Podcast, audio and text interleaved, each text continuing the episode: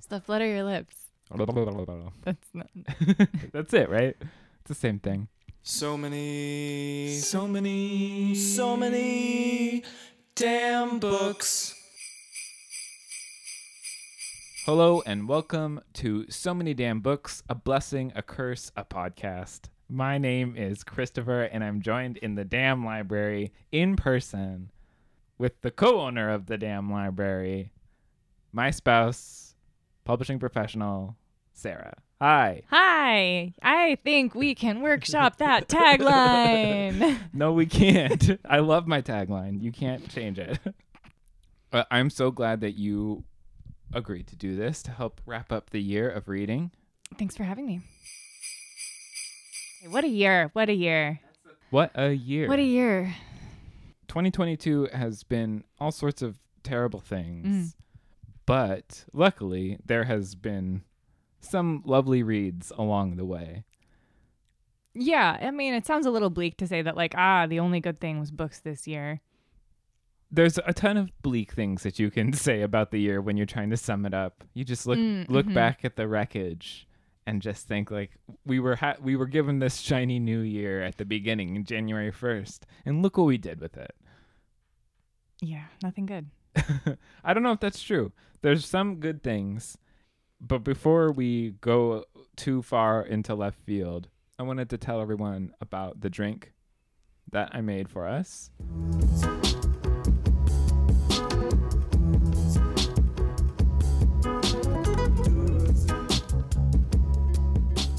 And I am excited to have served you this drink, which I'm calling Rye Toast on Christmas morning. hmm Delicious. I don't know why, but you calling it delicious in that tone just feels like just a little bit of a but it's fine. Mm. I'm calling it that because it I have this Christmas marmalade and a good way to get me to buy things during the holiday season is to call anything just call it Christmas. Christmas, whatever. I also think you've upgraded it from jam to marmalade in the past couple of minutes. It is that's what It's marmalade? yeah, that's great. what it says. So it's Christmas marmalade, which just means it's sort of a an orange marmalade with the usual suspects of warming spices and also cranberry. So that was the start. Was I had this jam and I love a jam cocktail. Mm. So that plus lemon juice plus rye whiskey plus a little bit of brandied cherry juice Mm. some um, Angostura bitters, some Peychaud's bitters, uh, shaken up, and it's a lovely drink. I love rye whiskey in winter. It's I I find myself gravitating towards rye bottles as soon as December comes around. Yeah, for me, like any s- I don't know, any sort of brown liquor is for the cold weather. You know, like a, a like a cucumbery gin is for summertime, and something like darker and sweeter. I always think about when it gets cold and dark. And so this is made for sipping around the Christmas tree, perhaps discussing the books that you read over the course of the year, As one does. as one does, or as we do. Mm. I think it's important this time of year to also talk about there's a strike going on. There's people fighting for their rights. Mm, yes. Uh, HarperCollins has been, uh, their union has been on strike for over three weeks now. I think it's over a month at this point, actually. And it's sort of unconscionable to me because what they're asking for is is not that much and they've already spent it on some questionable acquisitions Yeah, yeah. Harper during the strike, which is so strange. Like I just I love so many of the imprints and so many of the people that I get to work with over there, but I I'm not really reviewing books from that arm of the big 5. Yeah, yeah, and it's important to note that they are the only of the big pub, the big five publishers um, that are unionized, um, and I think a lot of other folks working in publishing would love to have the ability to join a union and um, are very supportive of the strike happening at HarperCollins right now. And I think this is really relevant to readers. You know, like obviously it's sort of like a big deal in terms of solidarity and we think about it because we work with books, but um readers, you have a horse in this race as well because the things that they're asking for, the things that the HarperCollins Union is asking for are um, higher entry level salaries, a commitment to greater diversity in staffing, and better union protections at work.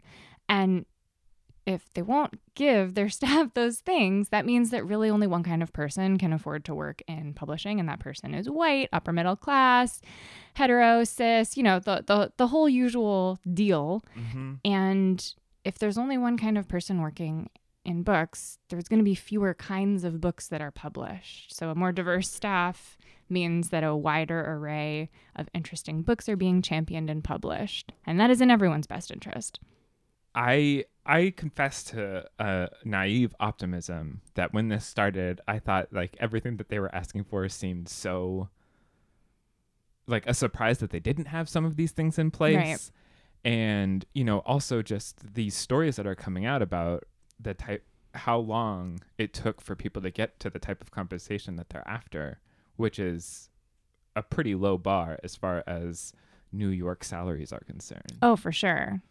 For sure, you know, and as someone who's worked in book publishing for over a decade, like almost everyone who I started out with left the industry because they weren't being paid enough. You know, and that's a real shame because these are people who are good at their jobs, passionate about the work, and those are the people you want making your books, working on your books in all different capacities, editorial, sales, marketing, publicity, production, etc.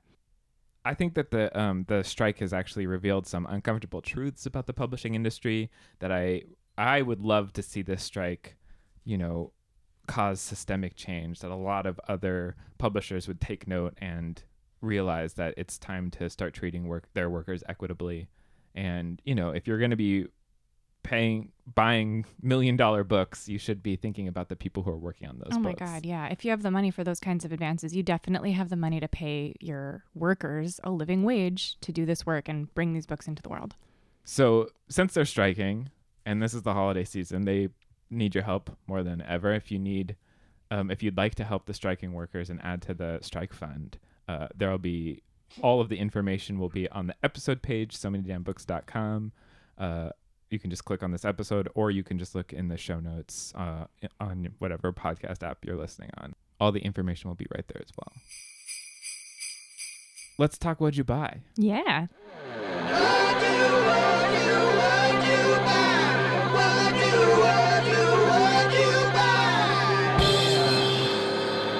This is the season to really celebrate rampant consumerism. Uh, and so one is coming out in February of next year, one's coming out in June of next year. Oh, wow. And uh, the one that's coming out in February is called The Sun Walks Down by Fiona McFarlane. And it's set in Australia in 1883, uh, a many voiced, many sided story about a, a kid that's lost in the Australian outback Ooh. after a du- dust storm. So you're following a six year old and you're following the sort of mobilized townspeople looking for him. And I just, I love that sort of ticking clock, I guess, for a plot. Like finding the lost six year old just seems like a great sort of tension ratcheting plot device. So I'm very excited to read this. And then I another historical novel that I'm really really excited to check out. It's called Deep as the Sky, Red as the Sea by Rita Chang Eppig. And this one comes out in June and it's about a legendary Chinese pirate queen. Ooh. Like that's all I read of the synopsis and I was like, sold. Sold, yeah. I'm very very curious to read read about a pirate queen. That cover looks really cool, too. Yeah, beautiful cover both of these. Yeah. Um really really excited about what this means for the 2023 reading landscape. Have you gotten anything good? Yeah. Um, so this year I've like entered my nonfiction era, I suppose. Mhm. Some people are entering their villain eras and I'm just reading nonfiction. Um, which is atypical for me. But I picked up this book called Credibility by Deborah Tuerkheimer. It actually published last year. Um, and the author is a legal expert. And basically it's just about why we tend not to believe credible accusations of sexual abuse, intimate partner violence, misconduct, etc., and why you know culturally people tend to trust and protect and defend abusers instead, and what we can do to change that narrative. That sounds fascinating. totally. And urgent and necessary. You know, it's maybe not a pirate queen, but it's really important, interesting stuff. Yeah, that sounds great. So those are the books that we are looking forward to reading, but we've already got some good things to look back on that we've read this year. Memorable books in our recent pasts. This this year I read all sorts of I went on a weird children's survival book bender. Mm. I also this is the year I feel like I truly deeply got into audiobooks because of the Libby app. Libby, if you don't know, is an app that's connected to your public library if they're signed up for it, and it gives you the same access to ebooks and audiobooks that you would have from your regular library. So and it just all delivers it to the app. It's absolutely incredible. Unbelievable technology and it was truly the only thing holding me back from listening to a lot of books was, you know, just being on the credit system of a membership to uh, and I would just choose the one book I would listen to that month and that would be it. But now I can it's truly like a kid in a candy store because I also Mhm. feel like I I find more moments through the throughout the day to be listening for like 15 minutes Mhm. that I would never usually being picking up a book. right. Um Libraries are great. amazing. Absolutely And- wonderful. I also think it's worth noting if you've been frustrated by that technology in the past, this is new. They've like changed it recently and it's all seamless and beautiful, easy to use. Like, do it. So I listened to a lot of books this year. Um but of course I read a lot as well. So I'm going to I'm going to go over I have a love-hate relationship with top book lists. Best of the year, etc. Yeah, because first of all, a year is only so long. Books are forever, Famously 365 days. give or take. and that and books are forever or th- for a real long time.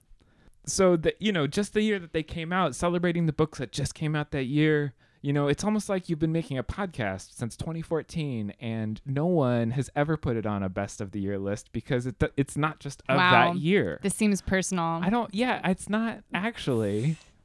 I'm just, you know, I'm saying Casual rant. exactly. I do want to talk about some of the my favorite books that I read this year. And also just say that I know that this is just books that I read this year that I got to this year. I've got a whole stack of books that came out in 2022 that I am still excited to read and will not self-immolate upon the striking of midnight of January 1st, 2023.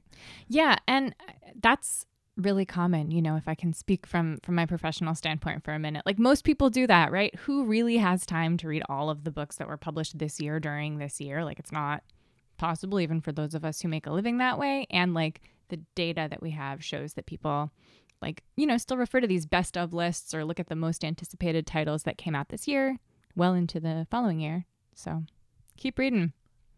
Exactly. That all being said, this is a podcast distributed by the internet, and thus lists are our friend.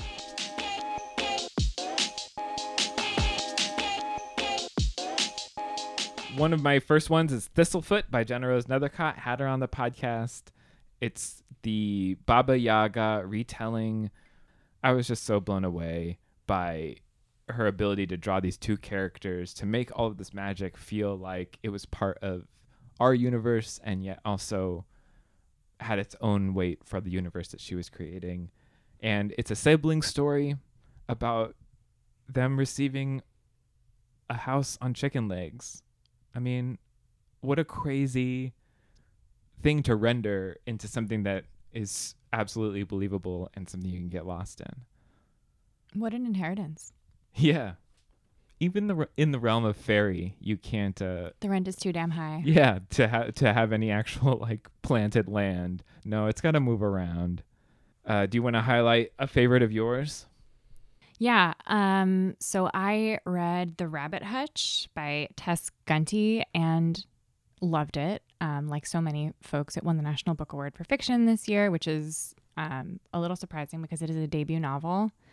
Um, And that's not always a guarantee that it's a book that no. everybody loves and, and when they read it. And I don't think everybody loves this, but I found it really like stunning. The title refers to basically a, a big apartment complex, an affordable apartment complex that some of the main characters live in in basically a dying town in Indiana, and it mostly focuses on a strange young woman um, living her life and the bizarre things that happen in this world. It's poignant and funny, and yeah, it's it's really quite brutal. And I couldn't stop reading it. Brutality is a theme of this year. I feel like uh, I loved this book, Tomorrow and Tomorrow and Tomorrow Mm. by Gabrielle Zevin. Oh my gosh.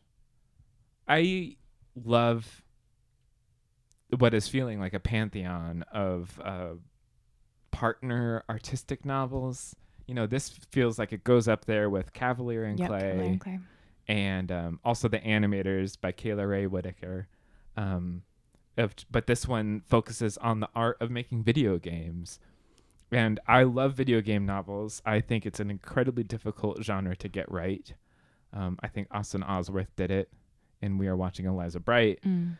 But I just, this rendering of game developers and trying to make art through your video game is just a really it was absolutely fantastic and was a book I listened to and I truly could not stop listening to it. I was really um, absolutely obsessed and trying and making up reasons to have a headphone in my ear.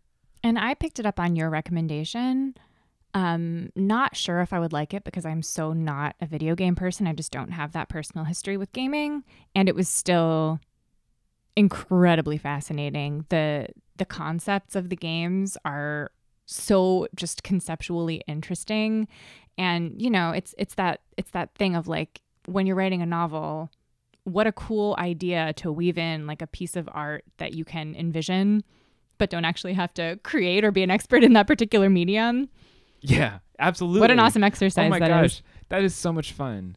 Uh, and actually, I don't know if she made it or she hadn't made, but Emily Blaster, that Emily Dickinson Mm. poem game from the book, is made on her website. You can go and play Emily Blaster. So cool. Yeah. I love when that actually happens when someone is talking about the video game or the art and then someone goes out and tries to make it. Mm. That that makes me smile. Okay. Would you like to highlight another read of yours, another favorite? Yeah, my only other like favorite read that was published in 2022 uh, was a very very slim nonfiction book called "Abolish the Family" by Sophie Lewis, which is a manifesto. And even though it sounds really harsh, it's actually not just about you know not liking the people you're related to. Um, but it is it is a manifesto and is exactly as provocative as that might suggest.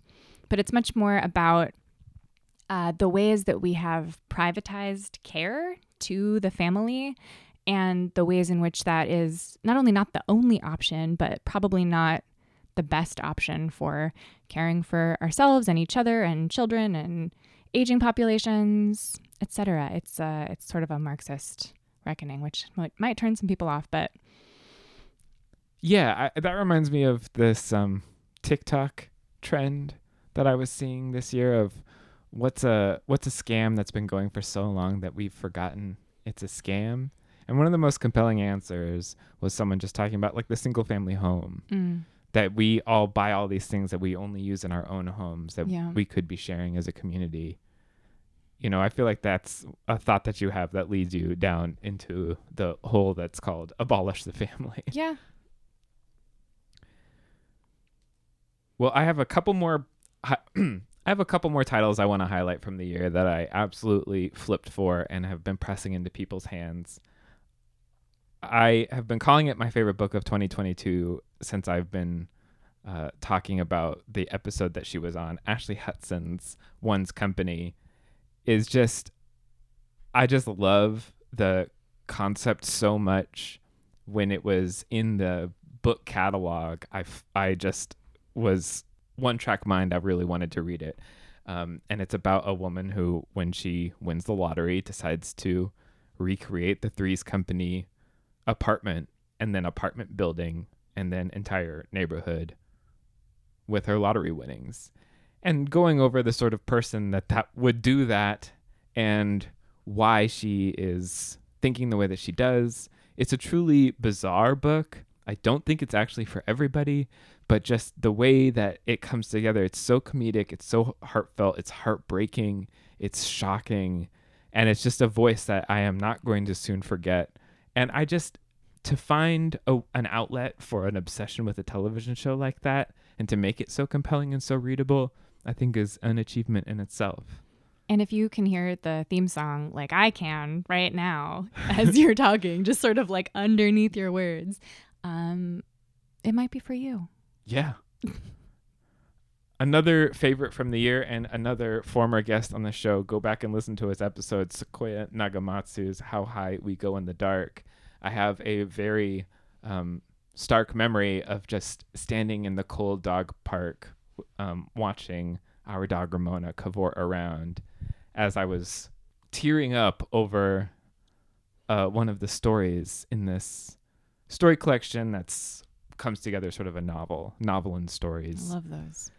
And there's also an early on chance that he takes that I've talked about with him, which is just a, a part of the story that's narrated from a void.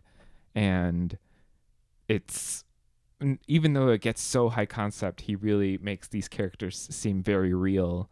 And I just think that that is really magical.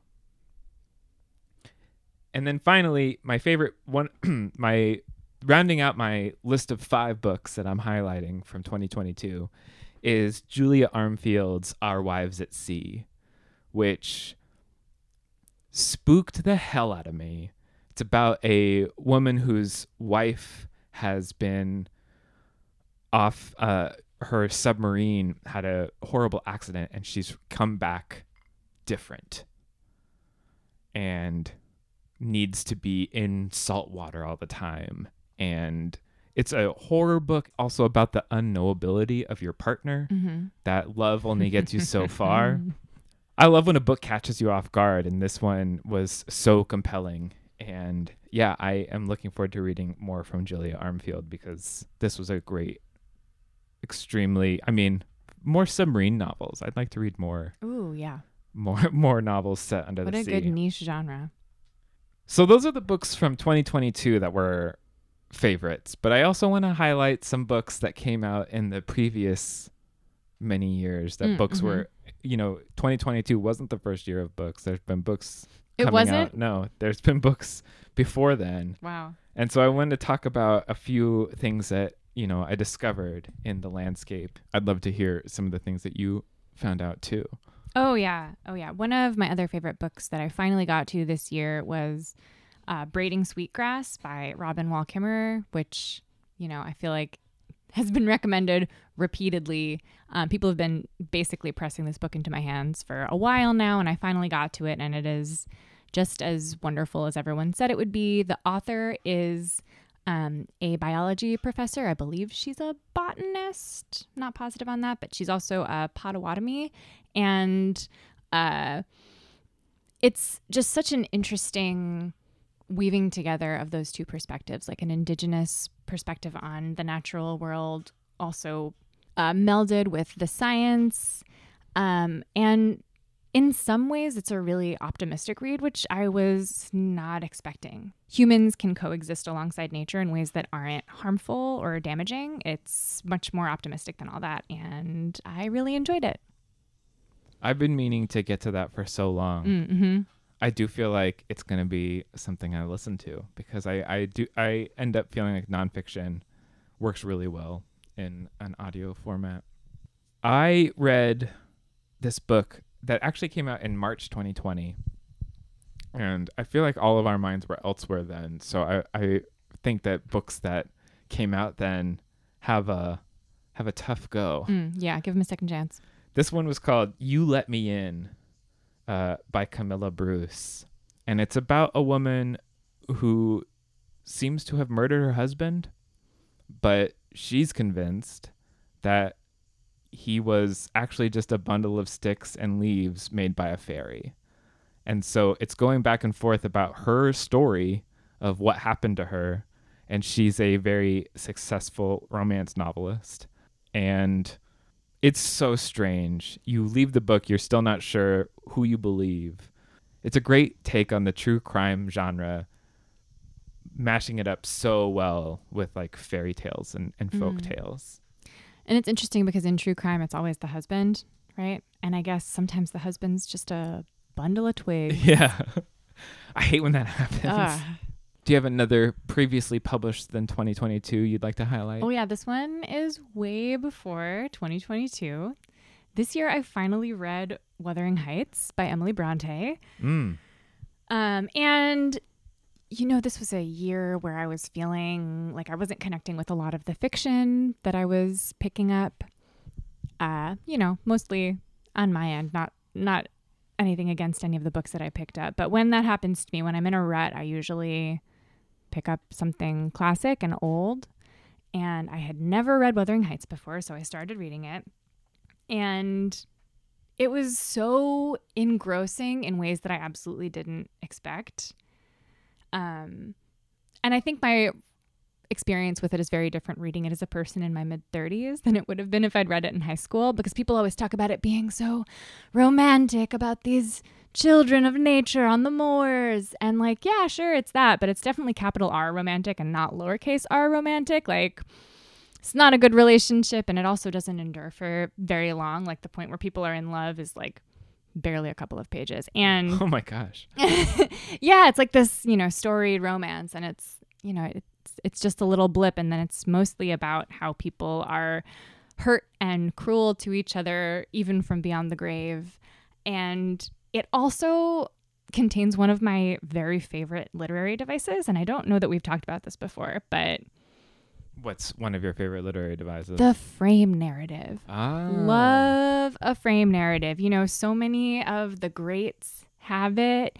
Frankenstein, The Scarlet Letter, Heart of Darkness, uh, Moby Dick, I guess, technically. hmm Like, bring back the frame narrative. What a bizarre conceit that is to just be like, well, I'm not just telling you some dumb story. This must be true. I found it in some letters, or someone was telling me the story around a campfire. It's Yeah. urgent and it's true. Robinson Crusoe has a good one too. Yeah, it's always like I found this. Oh my god, someone please bring back the frame narrative. I'm I'm not joking. I love it and Wuthering Heights has one. It's basically told from from the perspective of uh, the housekeeper who knows the whole story. Just sort of relating it. And like imagine telling a story that is so good and so compelling and like spans decades and you're doing such a good compelling job of telling the story that like people forget that you're even there telling the story, right? It's just like a metaphor for writing a novel. That is awesome. I did not know that. It w- I haven't read Wuthering Heights. Ah, it's I am- weird. It's weird. I am shockingly underread on the classics, but that's fine. I like finding the modern classics. That's that's what I'm mostly looking for. Oh yeah, you gotta I want to place those bets. exactly. I want to see. there first. I want to see the house play out. Oh yeah. Another one that I wanted to highlight was Bambi. The, the this was a new translation, uh, but it's by Felix Salten. Came out in 1922. This one um, was the new translation came out this year from the New York Re- Review of Books. But I just think that I don't know why I waited so long. I love reading the sort of source material of the monomyths of the culture, and this one did not disappoint. It's just you know I feel like I get surprised even though I love Peter Pan so much when I think like no adaptation has ever captured any all of the wonderful things about that book. Mm. But for some reason I don't give that same amount of leash to any of the other classics. Oh yeah, yeah. Um, and so that when I discover one, I it's like, oh, this is really great because it's a classic, of yeah. course.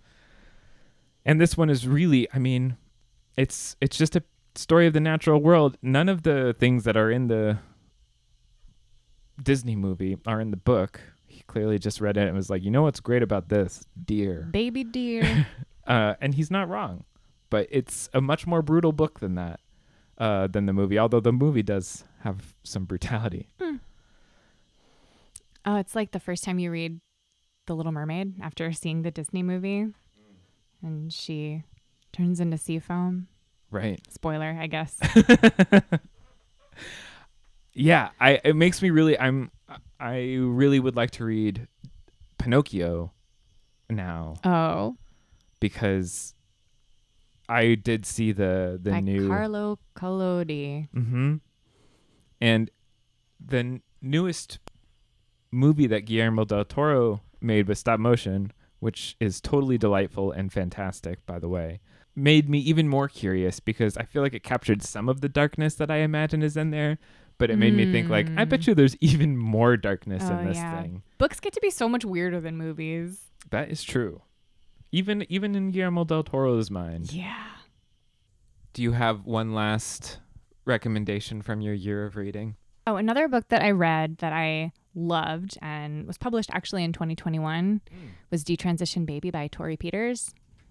Yeah, this is a perfect example of what we're talking about that like Just didn't get to it. books. Yeah. It's still on our my shelf too. I'm definitely going to read it. It's just books jump the line, things happen. Totally.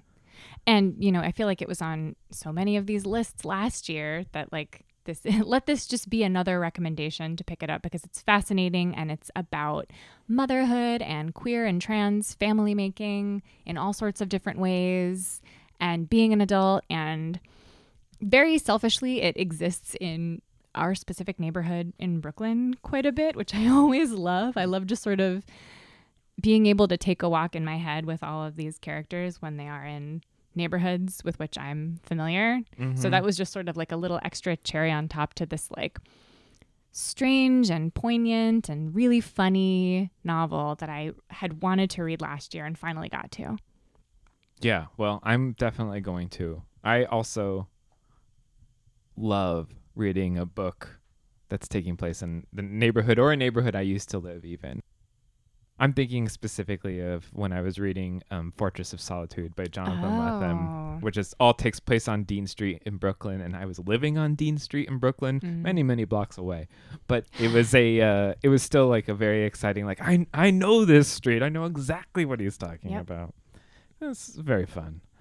Books books can be really fun to read and I am so excited about next year and all that I am trying to have in store for the podcast. I've already got some really exciting interviews lined up for the new year. Mm. I'm also figuring out what to do for the cool people that support me on Patreon. I have an enormous stack of books that they are going to be able to raid through. Please take them. everyone on patreon.com slash smdb at the $10 level i try to send things in the mail a couple times a year. I also have all these little extra episodes that i'm going to be releasing as little holiday presents as the year ends. I've got some fun stuff with kate beaton and others. If you find yourself with dollars that you're using to support things like podcasts you can also go and support the HarperCollins Union Strike Fund. and any strikes that are happening. there. It seems Oh, yeah. like there's a Mhm. strike wave. University professors, journalists, so go and support your local, you know, solidarity as much as possible. workers of the world unite. This has been a really lovely year, and I'm so glad for all the listeners that ever listen to this show. And I'm glad for you coming on, Sarah. Mm, thanks for having me. I love talking books with you. hmm